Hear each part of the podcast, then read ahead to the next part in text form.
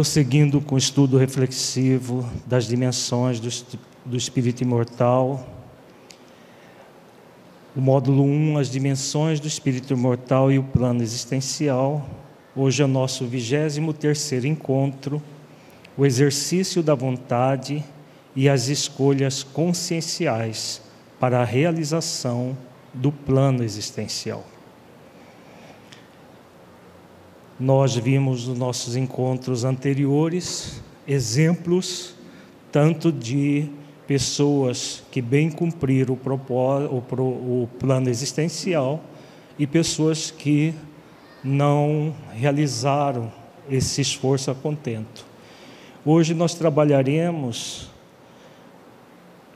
a, a reflexão sobre o significado do exercício da vontade para a realização de escolhas conscienciais para a efetivação do nosso plano existencial.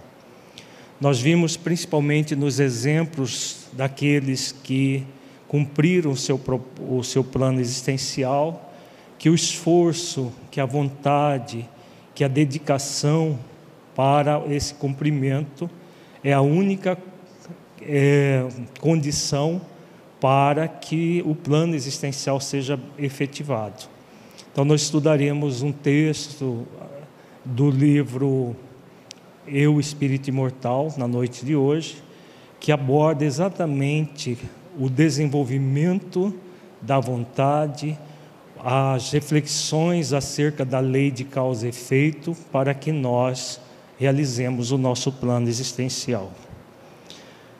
Antes, vamos meditar sobre o nosso próprio plano existencial Feche os olhos, entre em contato com você mesmo em essência, buscando sentir-se um espírito imortal, filho de Deus, aprendiz da vida. Como você tem realizado o seu plano existencial? Você tem consciência do significado desse plano existencial na sua vida?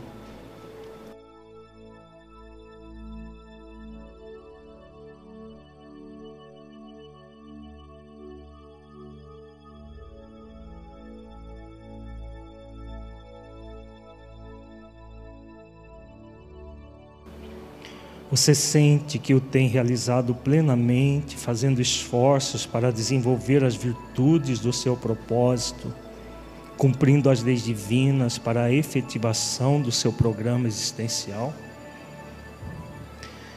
Deixe os seus pensamentos e sentimentos fluírem, evitando qualquer mascaramento no processo de auto-engano. Seja verdadeiro, verdadeira com você, analisando-se com autenticidade.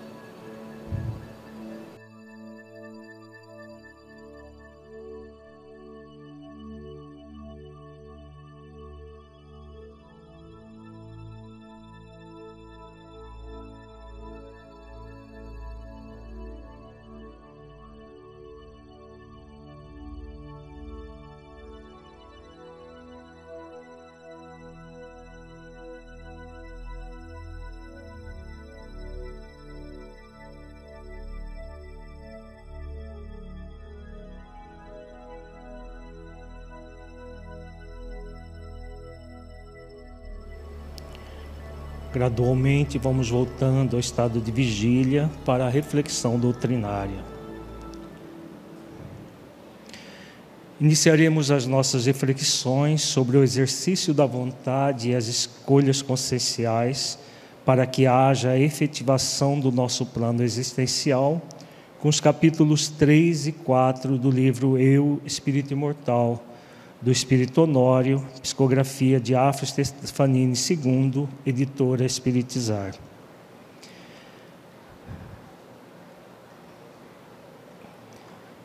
A identidade e o senso de justiça. As irrevogáveis leis do Criador estipulam que todas as ações, intenções e aspirações humanas produzam de acordo com a sublimidade ou inferioridade delas o quadro correspondente e de que características próprias nos painéis do comportamento individual. Honório, como essa, esse texto que, que trabalharemos, abordando a questão das leis divinas. As leis divinas estipulam que todas as ações, intenções e aspirações humanas produzam de acordo com a sublimidade ou inferioridade delas. Então vamos ver de que o mentor está falando e que tem a ver isso com a realização do nosso plano existencial. Então nós vimos ao longo do ano que o plano existencial é formado do propósito e do programa existenciais.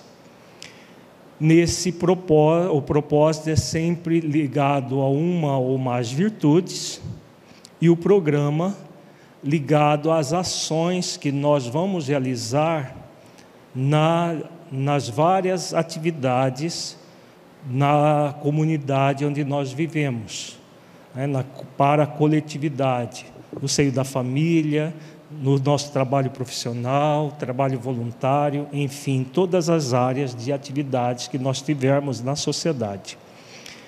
Então, para que tudo isso aconteça, nós vamos lidar com essa tríade aqui: ações, intenções e aspirações. Ações é tudo aquilo que o Espírito realiza em termos de atos de atividades. Intenções é aquilo que ele intenciona no nível do pensamento que pode se transformar em ações ou não. A intenção é um processo que está mais no nível do idealizado do que o do, do realizado. As ações é aquilo que nós realizamos, intenções, aquilo que idealizamos. Muitas vezes nós temos uma intenção e não realizamos. Por exemplo, nós vimos nos vários casos que estudamos que muitas vezes a pessoa tinha intenção de realizar uma ação meritória, mas acabou realizando outra, ações muito diferentes das intenções. Por quê? Muitas vezes nós vamos colocar nas intenções processos que são egóicos. E aí as ações vão ser de acordo com as nossas intenções. Intenções reais, não aquilo que nós gostaríamos, que são as aspirações. Aspirações é a terceira, a terceira parte da tríade. Aspirações aquilo que eu gostaria que fosse nem sempre as aspirações são colocadas é, em prática.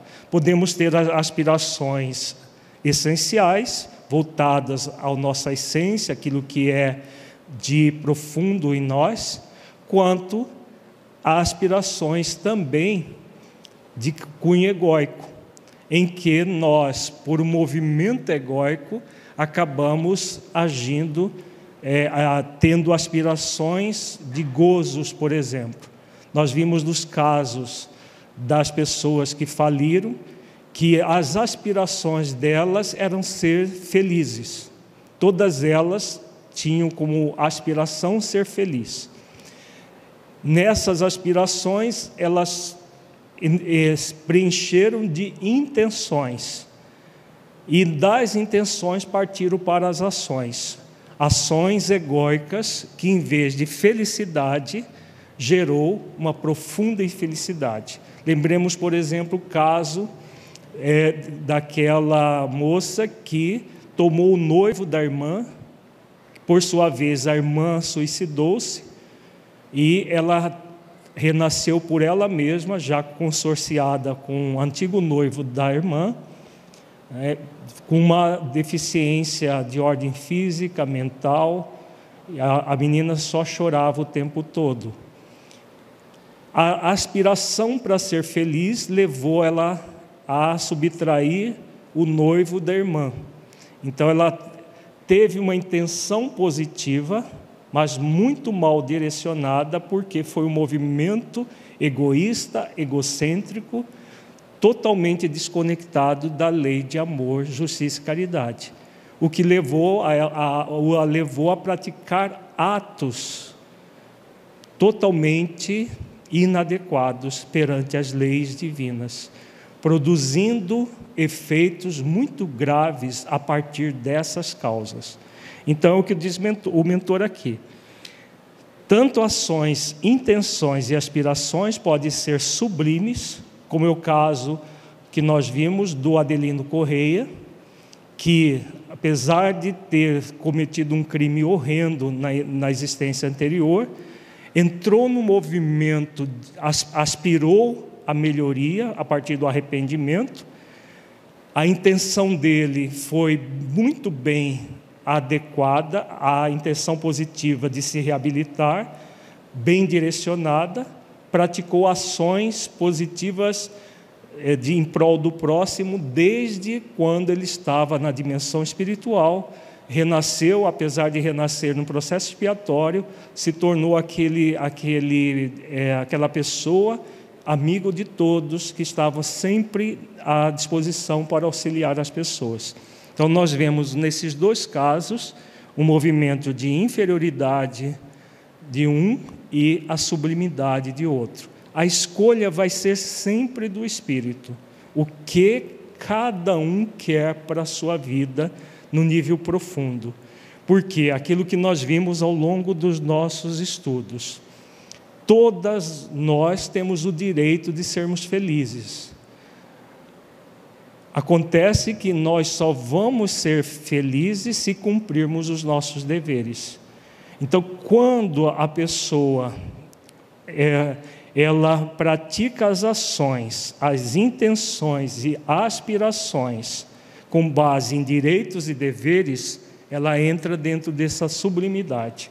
Quando ela quer apenas ter de, direitos sem cumprir deveres, e o dever maior do ser humano é a sintonia com as leis divinas, ele acaba por não realizar a, a, ações positivas que vão gerar felicidade. Ao contrário, vai produzir para o espírito uma profunda infelicidade, como nós vimos nos casos estudados. Oi, pode falar. Alírio, no, eu vou tentar formular minha, minha pergunta. Hum. Aspirações de cunho inferior, por exemplo, a aspiração de matar alguém e a pessoa ela não chega na uhum. reencarnação a matar. Ela tem uma, ela ainda tem aspirações, desejos, mas ela ressignifica isso. Uhum. Isso parece até relativamente fácil, apesar do, do da, da aspiração. E pa, para as pessoas que já estão buscando, no caso, um, uma vida em conexão com as leis divinas. As aspirações de cunho sublime, por exemplo, é, ler um livro edificante. Uhum. É uma aspiração, está no nível da intenção, mas a pessoa tem dificuldades de uhum. chegar na ação. Por uhum. que, que uma ação parece mais trabalhosa, mais difícil do que a aspiração de cunho inferior? Porque as aspirações de cunho superior são mais trabalhosas de lidar? Porque o, o, é, a minha pergunta é no caso, porque a aspiração, por exemplo, de matar alguém é inferior, mas o fato dela não chegar à ação já é um esforço, Sim. querendo ou não, da, da, a da pessoa, pessoa que tem uma intenção, né, aspira por matar alguém, intenciona isso, mas faz um esforço e não pratica a ação. Né? É, acontece que no caso de um crime, existem outras repercussões que o crime gera. Não é, não é simplesmente a, a, pessoa deseja, a pessoa deseja matar alguém, sai matando e fica por isso Não, mesmo. Foi um exemplo então, hipotético é. para saber a, a diferença. Então é muito mais complexo um processo como esse que você falou, de uma leitura que a pessoa aspira a fazer a leitura, é, tem intenção disso, mas não pratica ação. Por quê? Aquilo, não fazer aquilo, as consequências vão ser bem menores de que cometer um crime ou entrar, por exemplo, uma sexolatria, entrar por um vício de droga, qualquer processo mais drástico que gera para o espírito problemas muito sérios se ele entrar por aquele caminho. Então, a pessoa que já, já, já tem uma aspiração de algo mais elevado, ela consegue um esforço até relativo fazer esse trabalho de se poupar a ação daquilo que ela deseja. Ela deseja, por exemplo, ir por sexo promíscuo, aspiração, ela aspira aquilo, mas ela faz um esforço para não ir para aquela, porque ela já sabe as consequências muito graves disso. Já processos ligados às experiências estímulo, porque essas, essas outras são experiências de desafio para o espírito. As experiências estímulo são aquelas que vão nos estimular às práticas essenciais: leitura edificante, oração, trabalho no bem, todo esse esforço de realizar ações que estimulem o ser à melhoria. Como não fazer isso não tem consequências imediatas, só a pessoa não vai ter o bem-estar disso. É preciso um esforço para criar hábitos imortais no desenvolvimento das experiências de estímulo, enquanto que as experiências de desafio, a pessoa se compromete perante a consciência e faz um esforço maior. Né? É mais trabalhoso isso, mas isso daqui, a, a questão da experiência estímulo, ela é necessário criar o hábito. Aqui ela vai ser convidada a reeducar o hábito. Então, muitas vezes, o esforço que ela coloca aqui é muito maior do que o esforço que ela coloca na, na experiência estímulo. Deu para entender, Jéssica? Deu, é mas tudo uma que questão que de esforço. Uma... É. Quanto mais esforço a pessoa fizer, maior êxito. Se ela fizer um esforço para experiência estímulo, ela vai conseguir muitos mais condições até para trabalhar as experiências de desafio.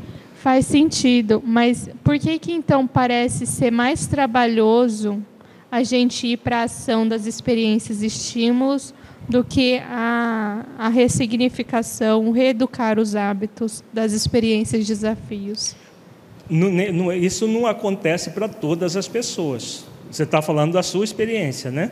Para algumas pessoas, a experiência de a lidar com um esforço para a experiência é, desafio é maior e aí ela consegue, porque é a questão de, de interesse. Né? Quanto mais a pessoa se dedica, mais ela vai conseguir. Agora, se nós não, não nos dedicamos às experiências estímulo, a, a, energia suficiente para colocar essas experiências como hábitos é, imortais que nos é, felicitam como espíritos imortais, isso também não vai acontecer. Deu para entender? Tudo é uma questão da ênfase que a pessoa vai dar na sua vida. Por isso que a recomendação que nós trabalhamos ao longo do, do de, desse ano todo é você trabalhar tanto as experiências de desafio quanto as experiências de estímulo, transformando as duas em experiência aprendizado para crescer enquanto espírito imortal. As estímulos são sempre aquelas que nos estimulam a, a, a melhorar enquanto espírito imortal. Meditação, oração, é, bons pensamentos, a, o, o trabalho no bem, isso tudo nos estimula a lidar com as provas e as expiações do dia a dia que nós trazemos.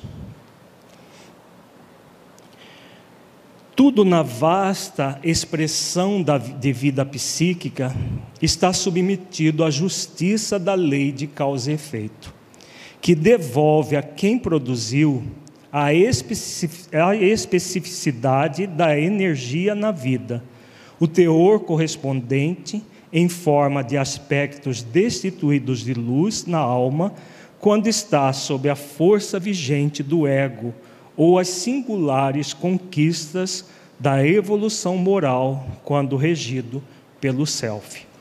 Então, aqui o Nório continua a reflexão. Nós teremos sempre as escolhas para agir com sublimidade ou agir de uma forma mais viciosa. E acontece que tudo que nós fazemos está submetido à justiça da lei de causa e efeito. E a lei de causa e efeito vai nos devolver tudo aquilo que nós fizermos. Então, se nós agirmos de uma forma leviana, egóica, nós vamos ter como resultado o sofrimento gerado por essa atitude leviana. Se nós fizermos esforços para agir de uma forma é, mais amorosa, justa e caridosa, em sintonia com a lei maior, nós vamos ter os benefícios desses, é, desse esforço. Por isso que o mentor coloca: nós vamos ter tanto a força vigente do ego ou as singulares conquistas da evolução moral quando regido pelo self. É, o self é a essência divina que somos. Então, quanto mais esforço para nós agirmos, fazendo, é, praticando as ações, conectados com a lei maior, com, a, com as leis divinas, mas especialmente a lei maior de amor, justiça e caridade, mais harmonia nós sentiremos. O tempo é esse agente útil e poderoso da evolução, constituindo uma dádiva que produz a aquisição de experiências cada vez mais intensas e capazes de mobilizar nos painéis mentais a absorção dos valores de direitos e deveres, conforme as necessidades espirituais e físicas se evidenciam. Então vejamos, é, para que nós possamos evoluir, nós contamos com um valor muito significativo. Que valor é esse? Que é uma dádiva divina? Hã? Que valor que é uma dádiva divina? Está no texto. O tempo, né? Então, o tempo cada reencarnação, nós vamos ter um tempo para evoluir, para realizar o nosso plano existencial. É importante lembrar que o tempo do espírito imortal é infinito. Por quê? A partir do momento que nós fomos criados, nós passamos a ser espíritos eternos. Somos imortais o termo imortal é mais correto, porque eterno só Deus. Nenhum espírito é eterno. Agora, a partir do momento que nós fomos criados, nós vamos ter a eternidade para evoluir e crescer. Isso em termos do espírito imortal, que tem uma única vida. Agora, na existência, cada reencarnação nós temos uma existência limitada, que tem um começo, todo o desenvolvimento e vai ter um fim. O começo da, no momento da nossa concepção até o momento da nossa morte corporal. Então, nesse, é, é, nesse tempo, o, qual é o grande compromisso do espírito imortal?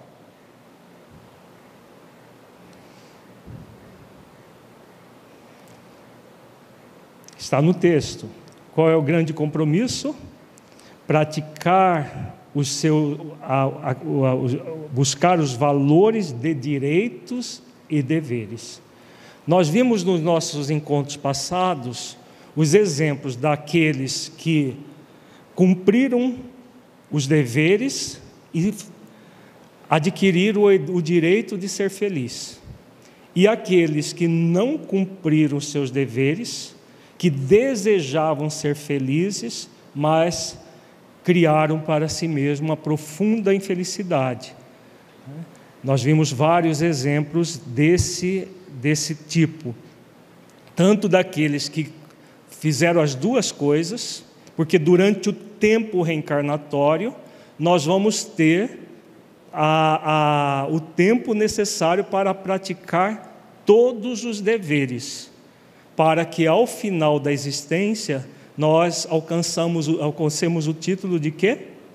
Que nós vimos no Missionários da Luz, lembram?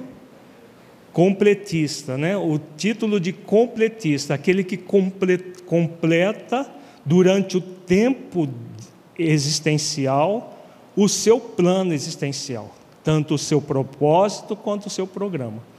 Como diz André Luiz no livro Missionários da Luz, é uma minoria, a menor parte das pessoas faz isso. Porque a grande maioria das pessoas querem o que quando estão na existência? Querem usufruir direitos sem praticar os deveres.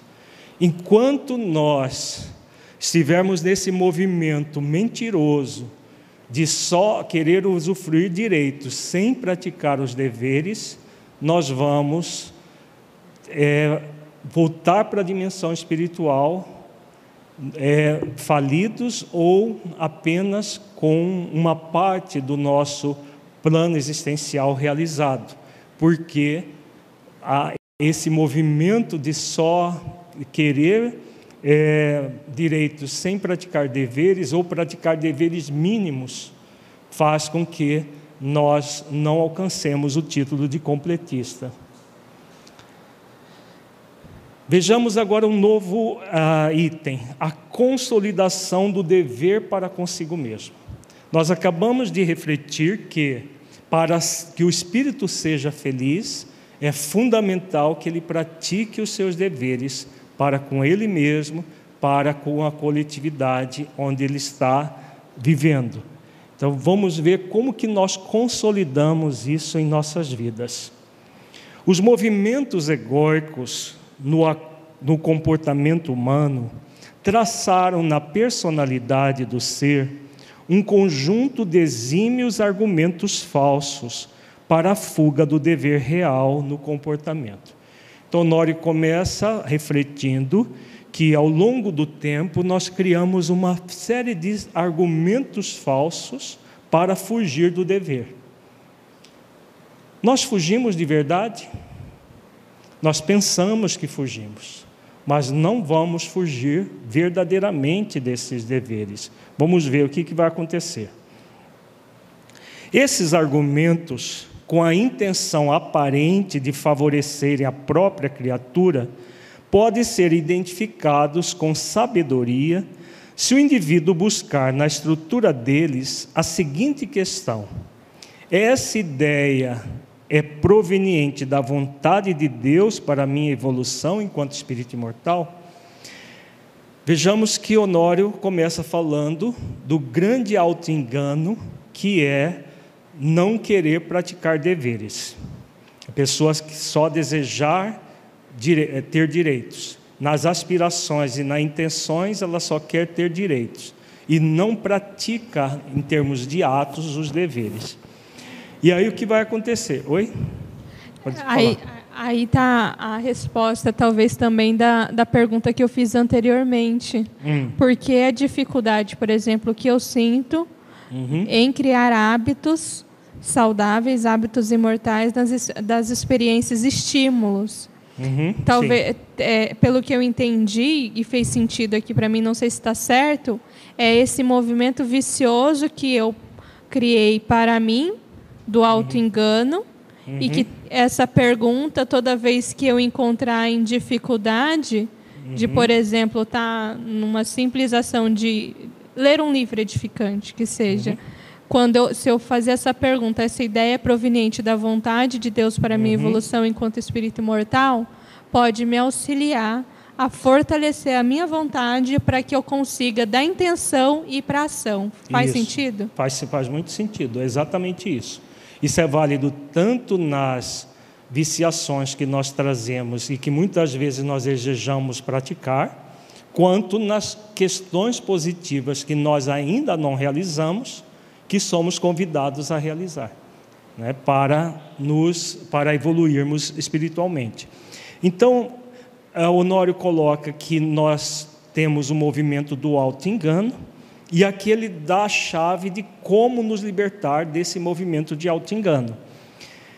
Com o processo do autoconhecimento, a pessoa vai, ao identificar uma tendência auto-enganosa, ela deve, perante a própria consciência, fazer essa pergunta: essa ideia é proveniente da vontade de Deus para a minha evolução enquanto espírito imortal? Por quê? Uma coisa é o desejo humano, que nós chamamos de vontade, mas na verdade não é, porque a vontade é um atributo do espírito conectado com a vontade divina, mas que nós atribuímos de uma forma auto-enganosa uma vontade. Ah, eu tenho vontade de fazer isso, eu tenho vontade de fazer aquilo. Movimentos puramente egóicos. Então, se a pessoa está nesse movimento enganoso, Observa a, a partir dessa pergunta qual é a vontade de Deus para a pessoa. Vamos supor que ela esteja, entre aspas, com vontade de praticar sexo promíscuo, adulterar, por exemplo. Basta essa pergunta aqui para que ela possa refletir que aquilo não é a vontade de Deus para ela. E ela vai ter a plena consciência do que ela estará fazendo. Se ela fizer, Claro, perante a lei de causa e efeito, é muito grave isso, porque ela vai deliberadamente praticar um ato contrário à vontade de Deus para ela. Porque qual é a vontade de Deus para todos nós? Que nós sejamos felizes, não é? Na questão 115 fala muito bem disso. Deus nos criou para a felicidade, essa é a vontade de Deus. Acontece que a felicidade não é uma dádiva, é uma conquista, Ele nos criou para isso. Então, a vontade de Deus é que nós busquemos em nós esforços para conquistar a felicidade. Ele nos deu todas as condições para sermos felizes.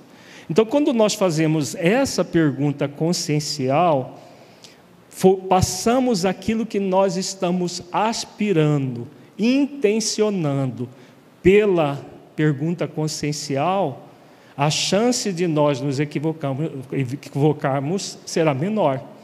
Né? A chance de, de haver um equívoco naquilo. Por quê? Nós, ao passar pela, pela pergunta consciencial, nós vamos ter um parâmetro muito profundo para fazer as escolhas. É, podemos até, mesmo fazendo a pergunta consciencial, continuar fazendo a escolha egóica. Né? A, a, isso não vai, a pergunta consciencial não garante. O que garante é o esforço nosso para agir com consciência de si mesmo. O que eu quero para a minha vida? Se eu quero prazeres imediatos, não importa se vai gerar dor no segundo momento, sigo por aquele caminho. Agora, se eu quero ser feliz de verdade, o que, que eu vou fazer? Eu vou fazer todos os esforços para conectar a, a minha vontade à vontade divina. Aí sim, eu, eu supero o nível do desejo, que está ligado às, às, às aspirações e às intenções, para vir por uma ação da vontade efetiva de realizar aquilo que Deus planejou para mim, que é a minha felicidade. Faz sentido isso, gente? Perguntas até agora? Vamos, vamos prosseguir. Quando a, a criatura humana apoia as suas reflexões na presença e vontade de Deus, a consciência busca acionar por meio da lei da verdade uma resposta íncita na consciência, sempre determinando se os parâmetros e atos praticados são procedimentos a favor da lei de justiça ou não. Vejamos esse parágrafo de uma importância muito grande. Então, quando a pessoa faz a pergunta consciencial, porque ela quer agir consciencialmente, o que, que ela faz? Ela apoia as suas reflexões na presença e vontade de Deus. E aí o que vai acontecer? A própria consciência dela busca acionar por meio da lei da verdade uma resposta íncita na consciência. Então não há espaço, fazendo esse esforço, não há espaço para o auto-engano. A pessoa pode até desejar se auto-enganar, mas quando ela passa por esse crivo da lei da verdade, o que ela vai criar para, para ela mesma? Como ele diz aqui, os parâmetros e atos são procedimentos a favor da lei de justiça. Então, quando ela age assim, ela cria parâmetros para ela mesma e os atos dela vão ser praticados conforme a lei de justiça. Caso contrário, ela entra no movimento do auto-engano. Então, nós sempre teremos como parâmetros maior a lei de justiça, amor e caridade. Aqui o Honório fala resumidamente da lei de justiça, mas é justiça, amor e caridade sempre, uma tríade perfeita. Então, o parâmetro do amor, da justiça, da caridade vai sempre nortear a nossa vida. Então, aquilo que nós vamos refletir, refletir no sentido de que eu busco o melhor para mim mesmo e, da mesma forma, eu faço ao outro aquilo que eu gostaria que fosse feito a mim. Então, o parâmetro do amor e da caridade em sintonia com a justiça, de deveres e direitos. Eu quero ser feliz, mas só posso ser feliz cumprindo com o meu dever de consciência. As exposições desses argumentos podem parecer lógicos ou bem fundamentados ao expositor, porém, para a consciência, independentemente daquilo que o indivíduo pense ludibriar, existe sempre a verdade da vontade de Deus sobre aquela escolha. E isso demonstra que a realidade das ideias humanas nunca sobrepõe o absoluto da verdade divina. Então vejamos, aqui Honório continua explicitando melhor. Quando nós estamos no movimento auto-enganoso, os próprios argumentos parecem lógicos, bem fundamentados. Ah, você tem direito, o ego tem mil é, formas de subterfúgio do auto-engano e espíritos menos felizes que, que não querem a nossa felicidade estimulam isso. Então a pessoa fala: não, você tem direito de ser feliz. Que, qual que é o problema de você praticar essa ação, esse adultério, essa, esse ato extraconjugal? Isso só vai ser uma coisa tão simples, tão daqui a pouco passa. Né? São vozes egóicas, não vêm da consciência e que podem pode ser insufladas por terceiros, por espíritos que não querem a nossa felicidade. Então, muitas vezes parece até lógico, não, tem todo o direito, não vai ter nenhum problema. Né? Só que, o que acontece? Quando a pessoa é, faz isso, independente daquilo que o indivíduo pensa, pense ludibriar, existe sempre a verdade da vontade de Deus. E a vontade de Deus qual é? Que nós sejamos justos, amorosos e caridosos. Justos, direitos, sim, mas dever em primeiro lugar. Amorosos, amor a mim mesmo e ao próximo como a mim mesmo. Caridosos, fazer aos outros aquilo que eu gostaria que fosse feito a mim. Então, quando nós conectamos com a vontade de Deus, o que vai acontecer? As, as ideias humanas, a nossa ideia, não vão sobrepor ao absoluto da verdade divina. E aí a pessoa desarma o próprio processo de auto-engano. Isso é muito significativo para o espírito, porque aqueles de nós que já queremos viver de uma forma verdadeira, conectado com a lei da verdade, conectado com as leis da nossa consciência, vai fazer todos os esforços nessa direção. E o resultado vai ser, com certeza, a felicidade. A pessoa vai, pode não ter tantos prazeres egóicos na vida, mas ela com certeza será muito feliz.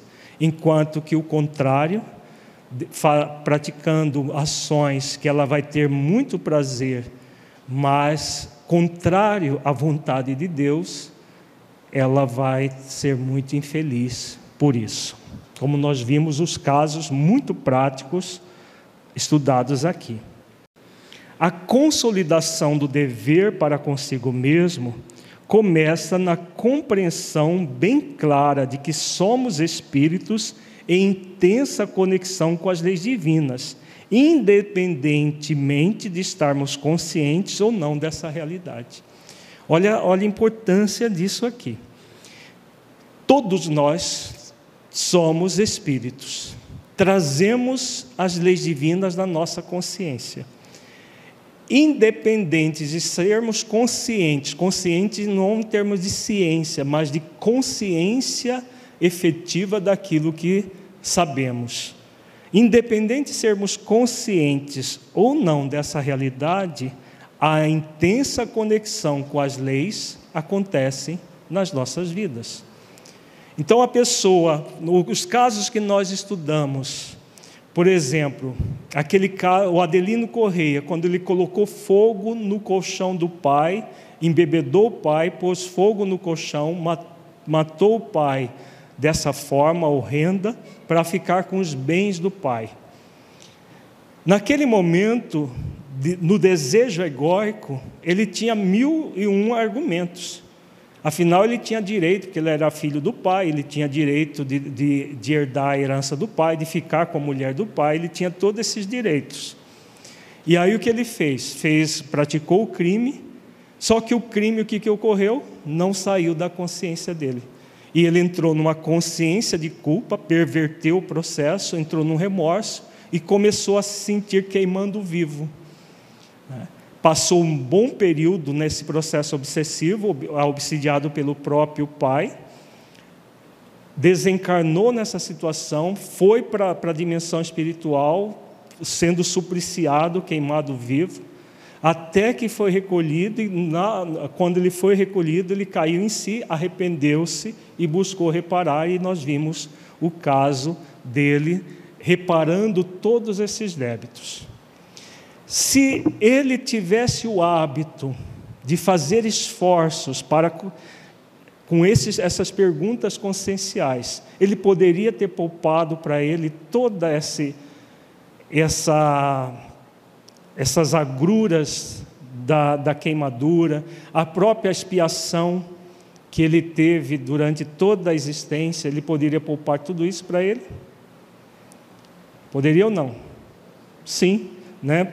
Ele poderia poupar fazendo esforços para respeitar o próprio pai naquelas condições, né? sem fazendo esforços para se libertar do desejo de roubar a esposa do pai e ficar com a fortuna dele.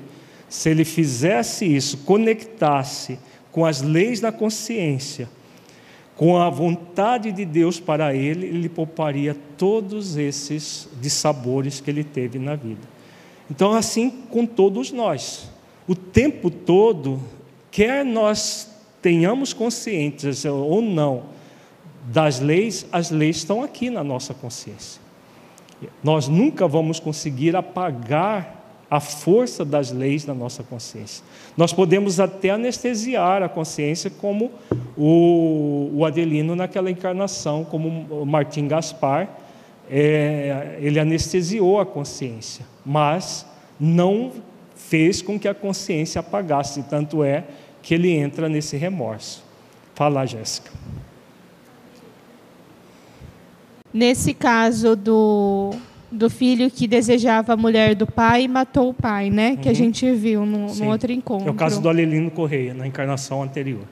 Na hipótese dele buscar de, de forma verdadeira se libertar desse desejo de querer a fortuna e a uhum. mulher do pai. Uhum. O afastamento, vamos supor que é, a, o desejo, as aspirações são tão intensas uhum. que ele, nessa busca de se libertar, é, opte pelo afastamento, mesmo que seja temporário, por um bom tempo, do pai, da esposa. Uhum. É uma fuga Não. ou é um afastamento salutar?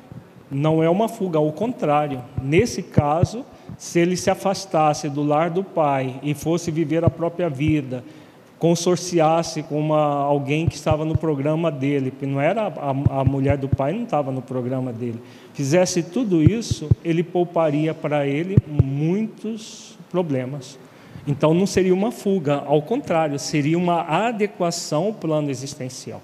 Né? Então muitas vezes os nossos desejos egóicos falam mais alto e aí nós acabamos criando situações que depois vamos lamentar muito. Né? É porque tem, é, tem, tem argumentos, principalmente em caso de família, que nessa busca desse afastamento pode ser visto como uma fuga, como um uhum. movimento egóico da pessoa querer, né, é, enfim, é. buscar outras coisas, mas nesse caso não seria uma fuga, é um. É, nesse caso não, porque ele estaria se afastando da tentação que para ele seria muito grave cair, como de fato foi. Ele estaria se afastando como um mecanismo de proteção e não de fuga.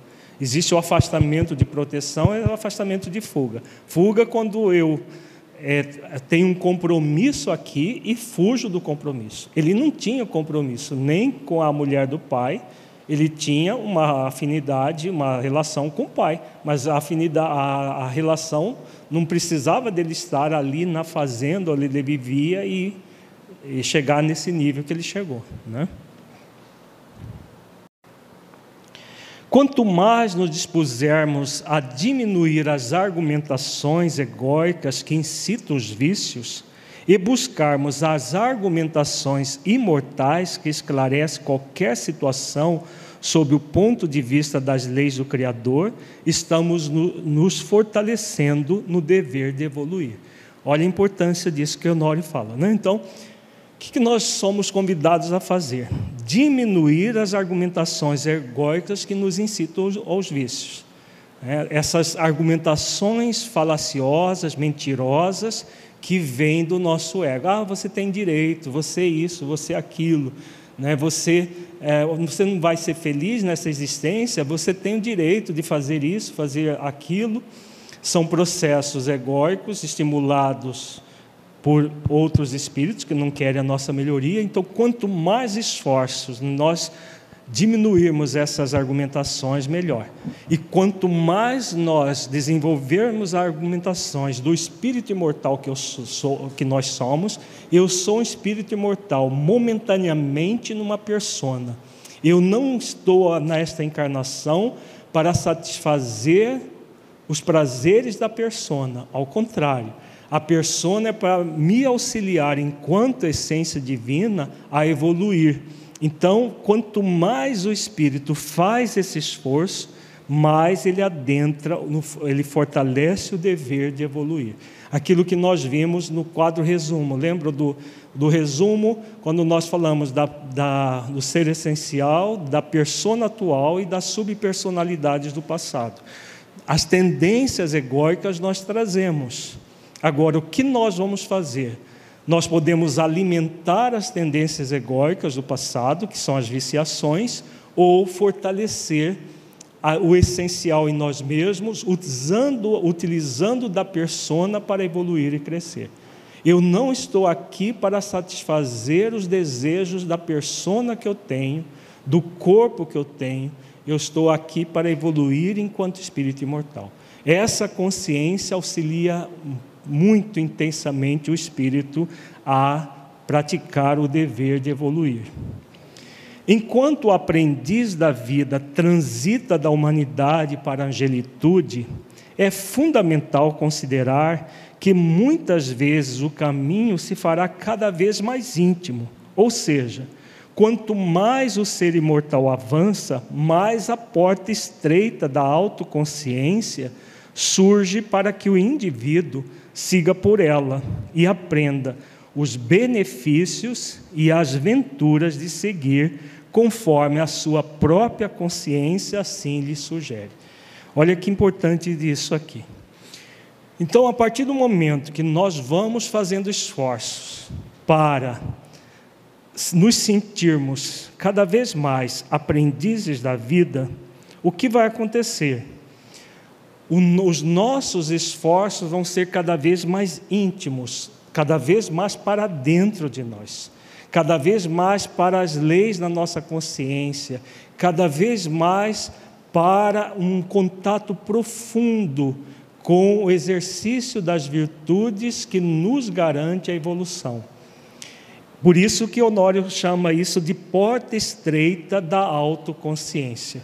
Quanto mais consciente, mais a, a, a consciente nós formos, mais a porta se estreita, no sentido de que aquela porta larga que antes a gente passava tudo, agora, ao passar pelo crivo da vontade divina, ela vai se estreitando.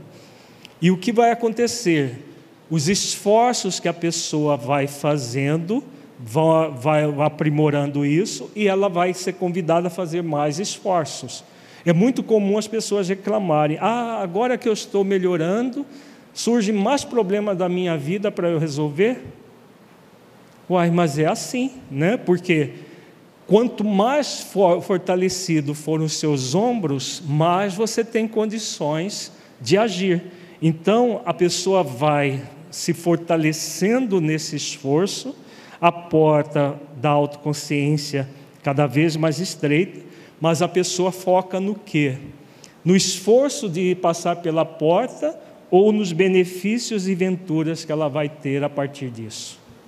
Qual que é o foco? Hum? Nas duas coisas, né? Saber que passar pela porta estreita, por mais trabalhoso que seja, vale a pena os esforços, porque os benefícios e venturas por entrar por essa porta vai ser, vai ser muito grande, vão ser muito grandes. Ele está usando a parábola da porta estreita que Jesus ensina, né? Da, da parábola da porta estreita e da porta larga. A porta larga é das viciações, a porta estreita é a porta da autoconsciência, que a, aqueles que passam pela porta, segundo Cristo, encontrará pastagens, vai encontrar toda uma série de benefícios advindo desse esforço do espírito imortal. Então, é o esforço para evoluir e crescer que vai felicitar cada vez mais o espírito, que ele chama aqui de venturas. Quanto mais se evolui, mais a consciência do dever para consigo mesmo fica evidente em seu comportamento. A vontade é fortificada e aclarada no cumprimento dos deveres, que assume alta importância perante si mesmo e a vida como um todo. Então vejamos que é a consciência do dever que faz o espírito evoluir. Quanto mais evolui, mais consciência do dever ele tem, criando um círculo virtuoso, em que ele evolui, se torna cada vez mais consciente. Ao se tornar mais consciente, a sua vontade vai sendo fortificada e aclarada pelo cumprimento dos deveres, e ele cria esse círculo virtuoso para se felicitar. Como diz Honório, assume alta importância perante si mesmo e a vida como um todo. E vai evoluindo e crescendo com base nesse esforço que ele faz.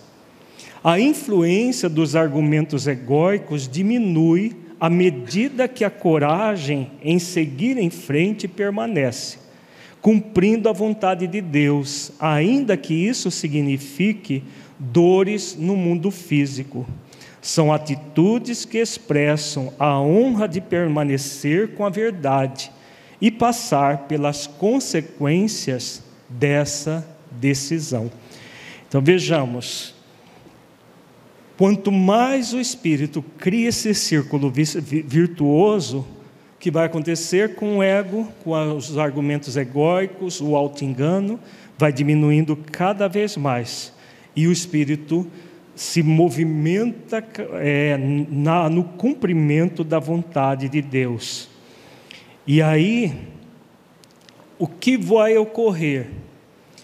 Como o nosso mundo ainda é um mundo superficial, um mundo em que o prazer vem em primeiro lugar, o que vai acontecer com o espírito?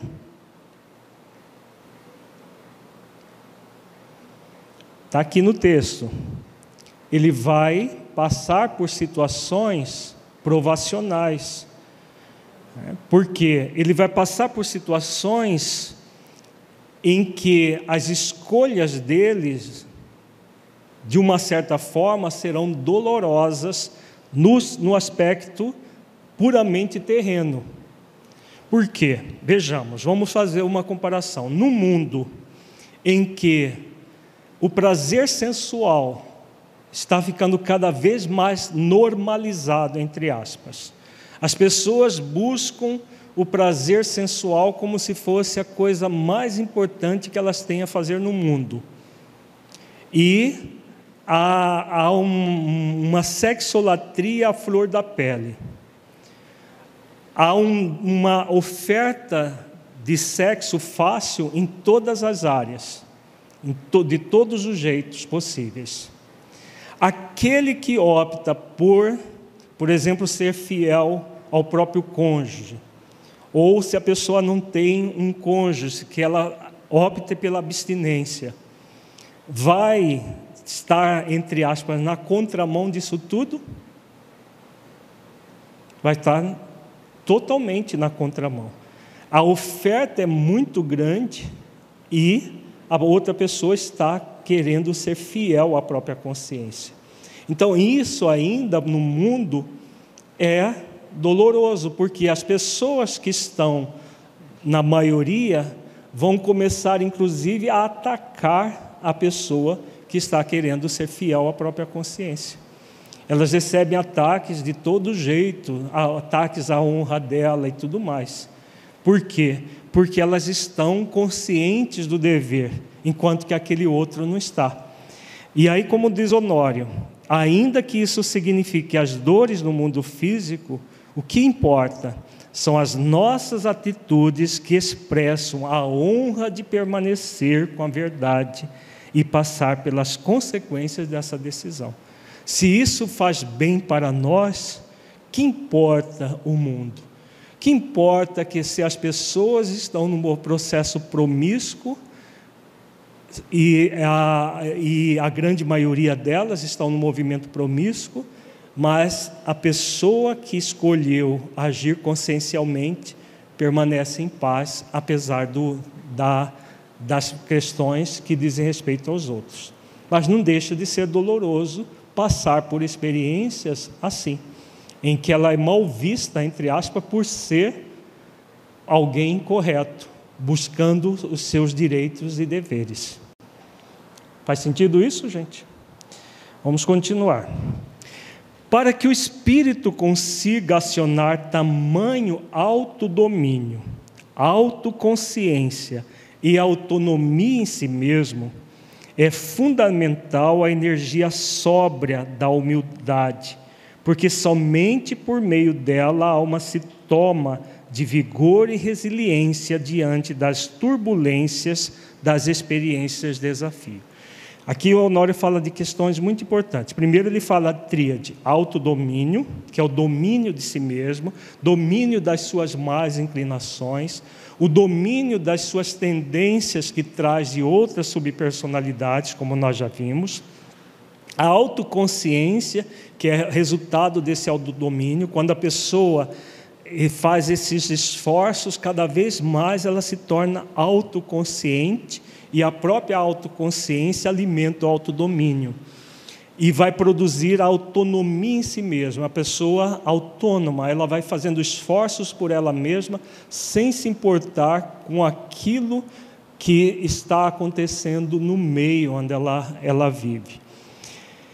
E aí Honório fala que para que isso aconteça, essa tríade virtuosa, né, que cria um círculo virtuoso, autodomínio, autoconsciência e autonomia, é fundamental o exercício da humildade. Porque a humildade é essa virtude que faz com que a pessoa tenha vigor e resiliência, capacidade de resistir a tudo aquilo que vai interferir na, no seu equilíbrio, na busca da, da, do, do, seu do seu aperfeiçoamento, da sua evolução nas experiências de desafio. Agora, por que humildade? Vamos ver no próximo parágrafo, ele explica por que humildade. Porque a humildade é constituída por um somatório de sinceridade e auto-amor, juntamente com a capacidade de reconhecer os potenciais sublimes em relação às próprias limitações humanas. Então vejamos, por que, que essa virtude é tão importante? Porque ela é uma, é uma soma de sinceridade, eu quero realmente ser uma pessoa melhor, mais harmonizada com as leis divinas ou não?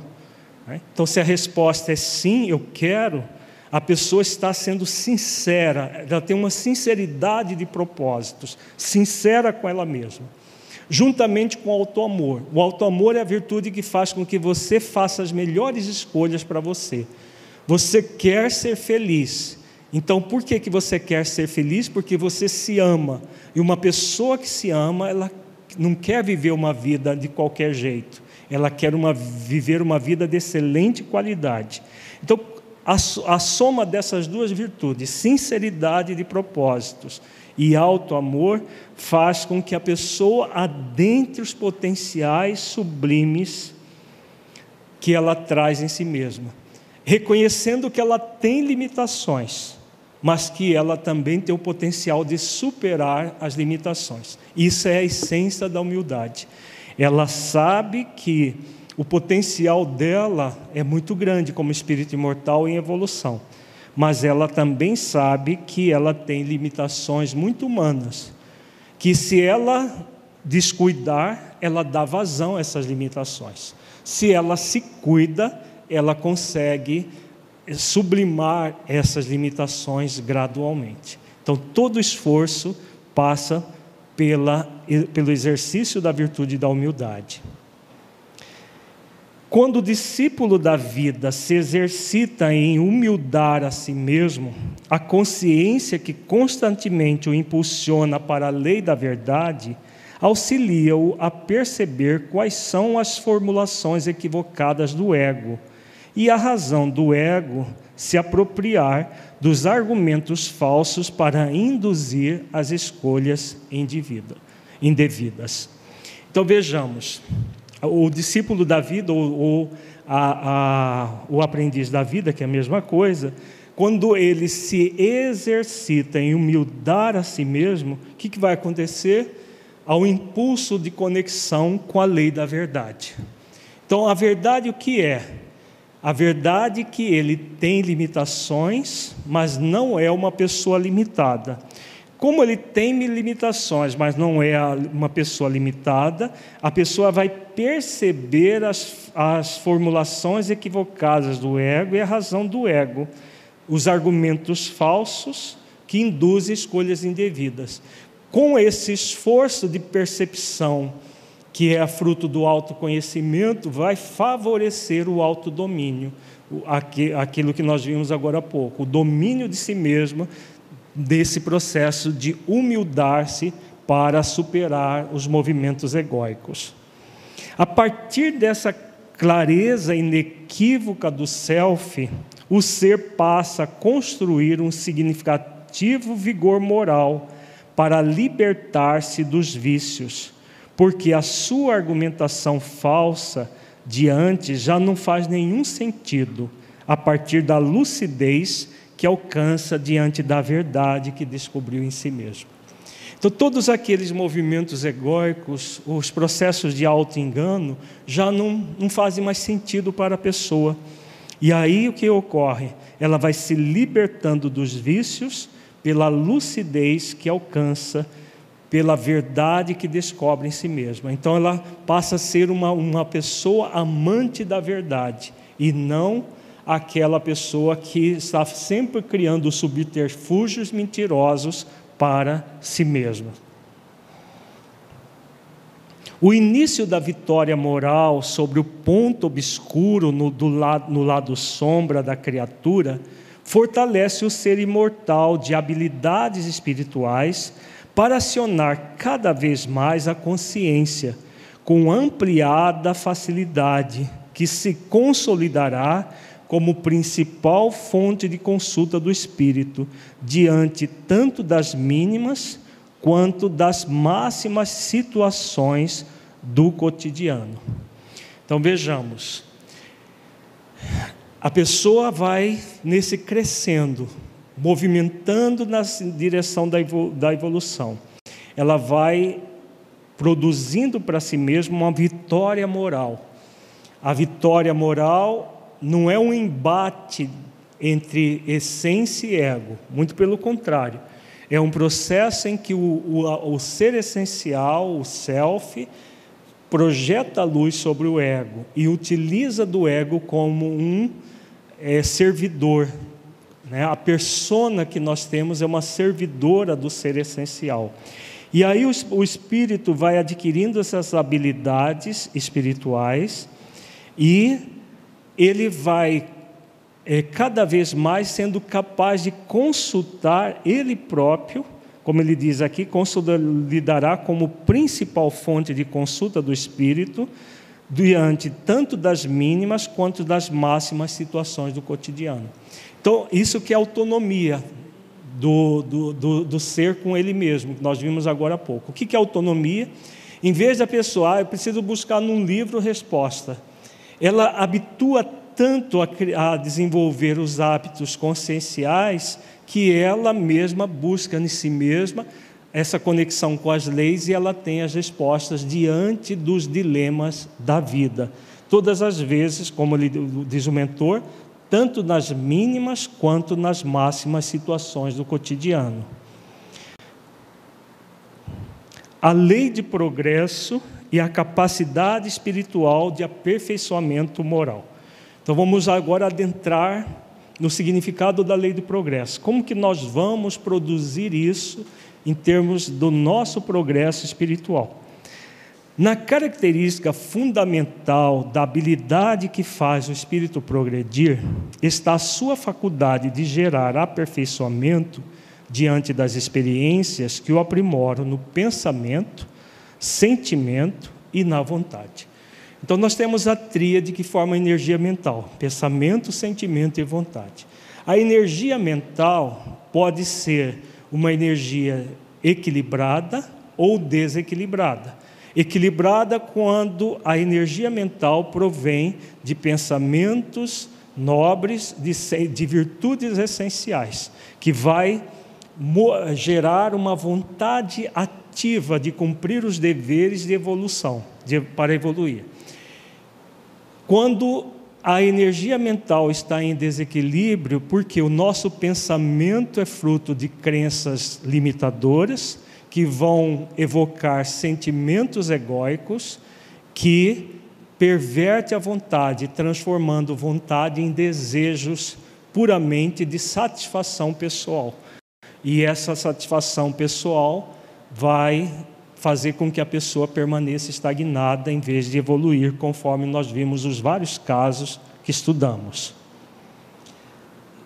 As experiências por si mesmas são formas inimagináveis que a providência divina encontra para promover no sentimento o impulso profundo de aperfeiçoamento interior. Cada situação ou circunstância desafiadora somente acontece com o indivíduo em sistema de altíssima exatidão para com as necessidades evolutivas específicas de progresso nas quais sente em cada instante. Então, qual o significado desse parágrafo aqui? Honório está querendo dizer para nós que nós vamos ter na vida aquilo que é necessário para a nossa evolução. Ele está falando aqui da providência divina para promover no sentimento o impulso profundo de aperfeiçoamento interior. Cada situação ou circunstância desafiadora somente acontece com o indivíduo em sistema de altíssima exatidão. Por quê que acontece essa altíssima exatidão? Porque está intimamente ligada à lei de justiça que, que comanda a lei de causa e efeito. Então, tudo que acontece na nossa vida que não foi produzido pelo mau uso do nosso livre-arbítrio, porque quando é mau uso do nosso livre-arbítrio já não, não é a providência divina que está providenciando.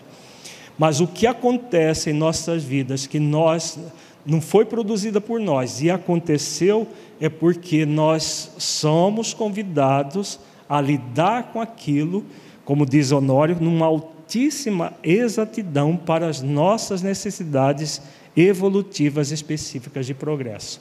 Passar por aquela experiência vai nos garantir muitos é, benefícios a partir dessa experiência desafio.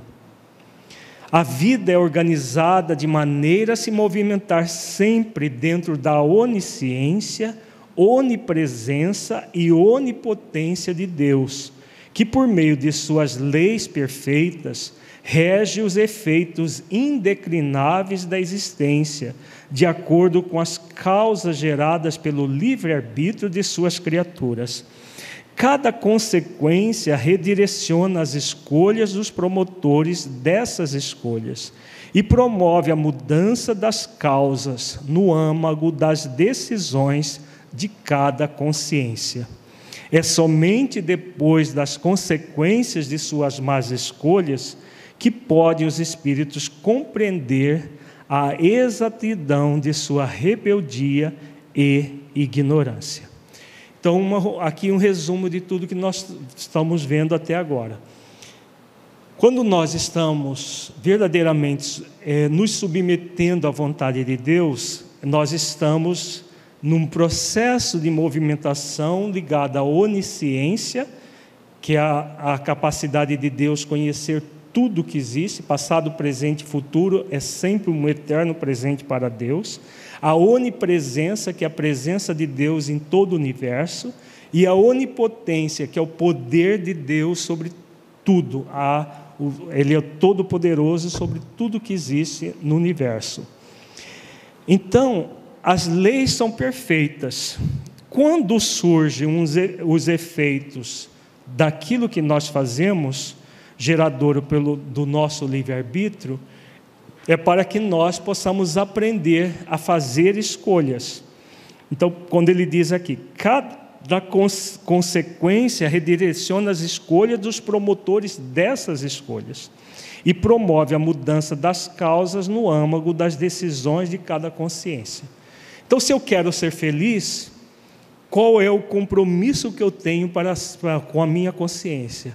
Começar a praticar escolhas amorosas, justas e caridosas, em sintonia com a lei de amor, justiça e caridade.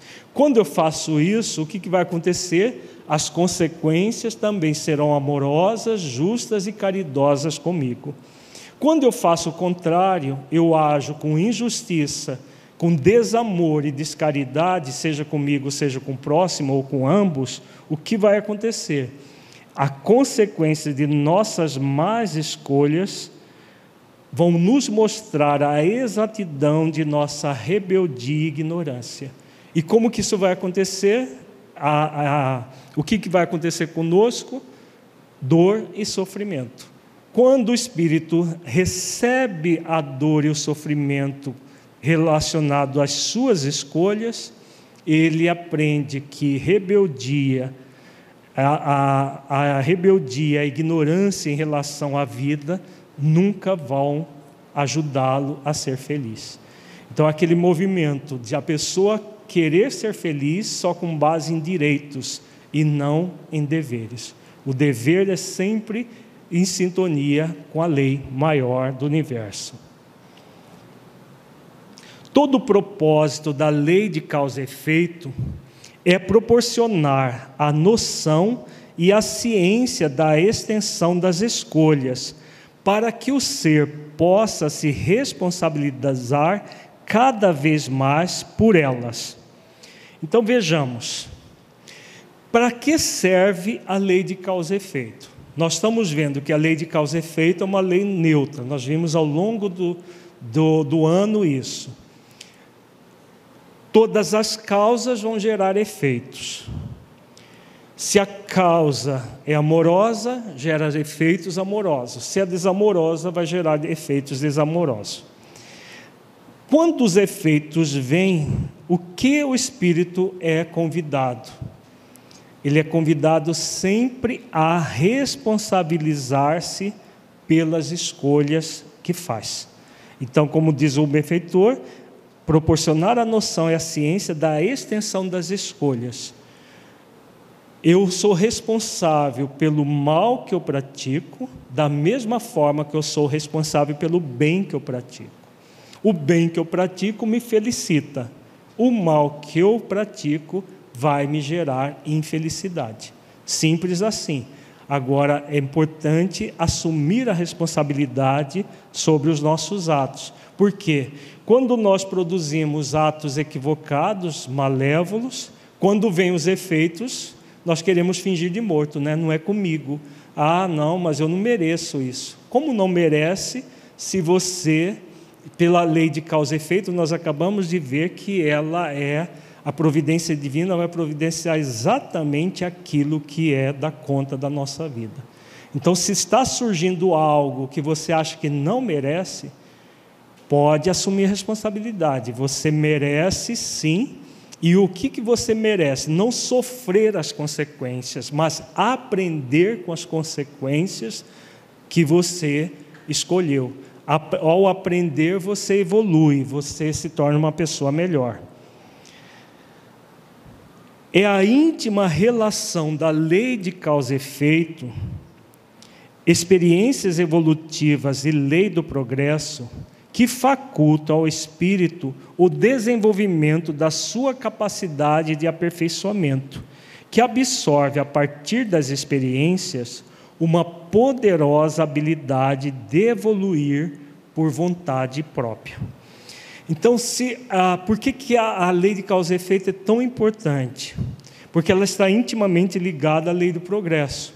Se não passássemos pelos efeitos dolorosos das escolhas equivocadas, nós não progrediríamos. Nós ficaríamos errando é, continuamente sem efeitos dos nossos erros. Quando nós recebemos a dor que nós produzimos, nós aprendemos que aquele caminho não é, é adequado para nós. E aí, a partir do momento que nós vamos cansando desse movimento doloroso, nós aprendemos a evoluir por vontade própria, como nós vimos o caso do Adelino Correia, do Licínio, do Léo, né, daquele que era católico, e mesmo de uma forma bem simples, ele tomou consciência e fez o esforço de evoluir a partir da dor que ele teve. No caso da Poliana, que nós vimos no encontro passado, de que naquela expiação muito dolorosa, ela aprende que somente o bem gera o processo evolutivo. Então é o que o Honório diz: a poderosa habilidade de evoluir por vontade própria. A pessoa sai do processo puramente compulsório reencarnatório para vir para um movimento em que ela utiliza da própria vontade de evoluir. O discernimento é uma virtude-chave para a conquista dessa sublime condição evolutiva. A sua característica fundamental se mostra diante das situações emblemáticas e dilemáticas que conduzem a inteligência a refletir o sentido e o propósito da experiência na própria vida. Aqui o Honório vem falando de uma virtude que nós o tempo todo falamos dela Está ligado a que lei? Qual a lei que, que a virtude do discernimento está intimamente conectada? Lei de liberdade. Então nós temos a liberdade de fazer escolhas. Quando nós fazemos uma escolha é, focada no desamor, nós somos livres. Só que essa escolha não foi feita com discernimento. Por quê? O exercício da virtude do discernimento conecta a lei de liberdade com a lei de amor, justiça e caridade. Nós podemos sim usar da lei de liberdade sem exercitar o discernimento, mas aí o que vai acontecer? Nós vamos nos, nos prender às consequências daquilo que nós fazemos. Não vai haver propriamente uma liberdade. Só há liberdade para o espírito quando ele se conecta com a lei de amor, justiça e caridade. E por isso o discernimento é a virtude chave, como diz Honório, né, na conquista dessa sublime condição evolutiva, em que nós vamos, nas situações é, que nós passamos, passarmos por um dilema, ou seja, uma escolha entre duas questões, duas ou mais questões, e essas questões, uma for essencial e outra for egóica, nós sabermos usando o discernimento, seguir pelo caminho, ah, por caminho correto e não equivocado. Por isso que ele fala que é nessas condições em que nós vamos fazer a conexão com o sentido e o propósito da experiência na própria vida. Vejamos que todas aquelas pessoas que faliram no seu plano existencial, quando estavam diante de um dilema, como que elas agiram? Elas agiram de forma egóica, agindo por desamor. Por exemplo, a, a, que tomou o noivo da irmã e a irmã acabou suicidando por isso. Então ela agiu de forma egoísta e egocêntrica. O Adelino Correia, que no passado pôs fogo na, na, na, no colchão do pai para é, ficar com a fortuna do pai são diante de um dilema: o que eu faço? Faço isso ou faço aquilo? Se a pessoa não exercita o discernimento, ela não vai ser capaz de tomar a decisão correta. Então, nós só vamos conectar com o sentido e o propósito da nossa vida com o plano existencial por meio do exercício da virtude do discernimento. Nenhuma experiência em si mesma tem o poder de desenvolver o discernimento na consciência, mas é por meio das reflexões, da organização funcional da inteligência por meio do mecanismo sistêmico do raciocínio que se permite ter a habilidade emocional de saber como se conduzir diante de determinada experiência, seja ela agradável ou desagradável. Então, aqui Honório coloca mais uma virtude. Como que o discernimento vai ser desenvolvido? Por meio da virtude da reflexão. Se não houver o exercício da virtude da reflexão, nós não desenvolvemos o discernimento. Por quê? Não é a experiência que gera o discernimento. É, o discernimento é fruto de uma reflexão diante da experiência. Então, diante da experiência, estou fazendo ó, o, o Martim Gaspar na, na, na encarnação antes da Adelino Correia. Se ele é, para ficar com a fortuna do pai e com a mulher do pai, ele assassinava o pai daquela maneira, ou ele ia embora dali, buscava fazer a sua, a sua vida de uma outra forma ele não fez nenhuma reflexão nesse sentido. Então, se ele fizesse reflexões que ele passou a fazer já na persona de Adelino Correia, ele teria o discernimento para fazer a melhor escolha e não a escolha que fez. Então, em todos os dilemas da vida, é, nós vamos ser convidados a refletir dentro da lei de amor, justiça e caridade para discernir o que devemos agir naquela, é, naquela questão, como devemos agir naquela questão. O espírito imortal é, em essência, plenamente saciado pelo amor de Deus, pelas leis amorosas que conduz na consciência e pelo atributo de filho de Deus convidando ao desenvolvimento holístico das virtudes. É, isso nós já comentamos bastante. Nós somos, é, temos um compromisso consciencial de desenvolver as virtudes cumprindo as leis. A sua realidade mortal está ininterruptamente emitindo uma solicitação para as leis divinas, com o objetivo de produzir em si mesmo, espírito, o mais profundo contato com a presença excelsa de Deus, em forma de sentimentos elevados e consciência lúcida, pois a conquista espiritual mais relevante do ser imortal é a plena ciência da lei de amor, justiça e caridade que se faz por meio de um coração moralizado e de uma consciência autêntica, conhecedora de si mesma e das leis universais. Então, aqui é um resumo de tudo que nós falamos até agora. Conexão com as leis lei de amor, justiça e caridade vai proporcionar para nós cada vez mais sentimentos elevados e uma consciência lúcida e todo o processo evolutivo que se dá a partir dessa conexão profunda. O materialismo evoca todos os tipos de sensações nocivas que obscurecem a percepção da realidade, ou seja, cria uma falsa noção de prazer e satisfação com base na busca insaciável por atender aos desejos superficiais da personalidade. É aquilo que nós vimos. Numa sociedade superficial, materialista, hedonista, em que se cultua o prazer a qualquer custo, fazer esforços para agir de forma diferente é trabalhoso, mas é perfeitamente possível para todos nós.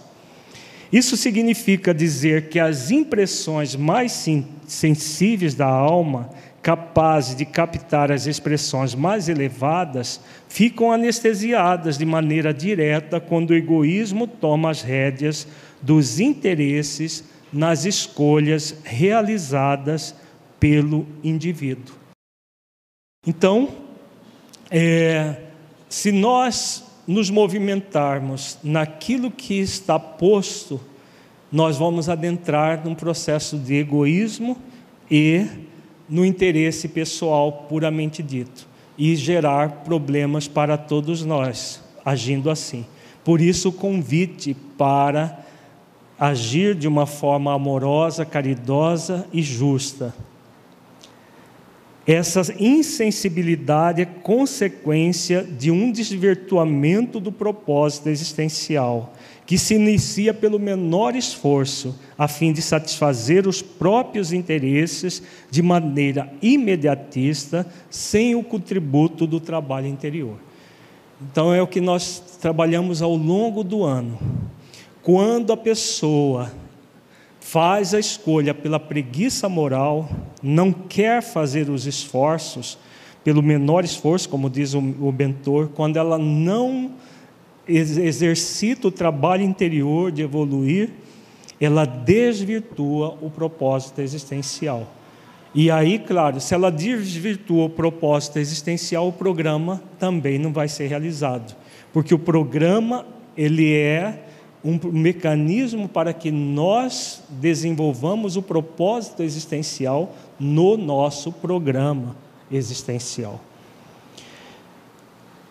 Para concluir, a lei universal do trabalho convoca o espírito imortal constantemente a realizar dentro de si todos os esforços morais para a compreensão acertada e diretiva das leis divinas na consciência, ele será capaz de diluir ao máximo a influência nociva das ilusões egoístas da sua personalidade, porque a partir do interesse real na libertação do sofrimento, todos os esforços empreendidos serão valorizados a fim de que cada conquista em favor da paz interior seja um estímulo intenso de felicidade. Bonito isso, né? Então, todos nós temos um compromisso consciencial, uma conexão profunda com a lei do trabalho, a virtude da operosidade, para diluir definitivamente a preguiça moral. e com isso mobilizar a nossa vontade, a vontade firme de desenvolver as virtudes do nosso propósito, de fazer todos os esforços para cumprir o nosso programa existencial e aí é, conquistarmos a felicidade como uma consequência desse trabalho que nós fazemos conosco. Perguntas? Vamos fazer a, a nossa avaliação reflexiva então.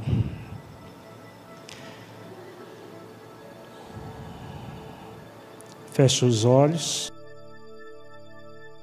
Com você mesmo em essência, buscando sentir o conteúdo estudado neste encontro. Do conteúdo que você entendeu que se aplique à sua vida.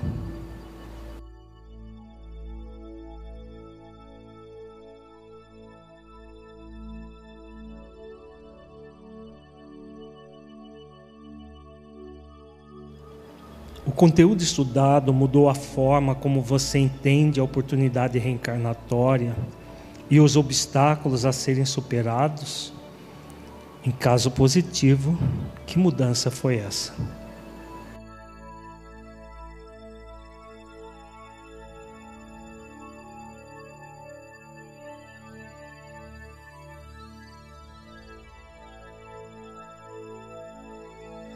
Neste encontro, refletimos sobre a vontade de realizar esforços para que o plano existencial seja cumprido integralmente. Como você tem feito esses esforços? Você tem feito esforços para superar as suas tendências inferiores e a preguiça moral, fazendo bem no limite de suas forças?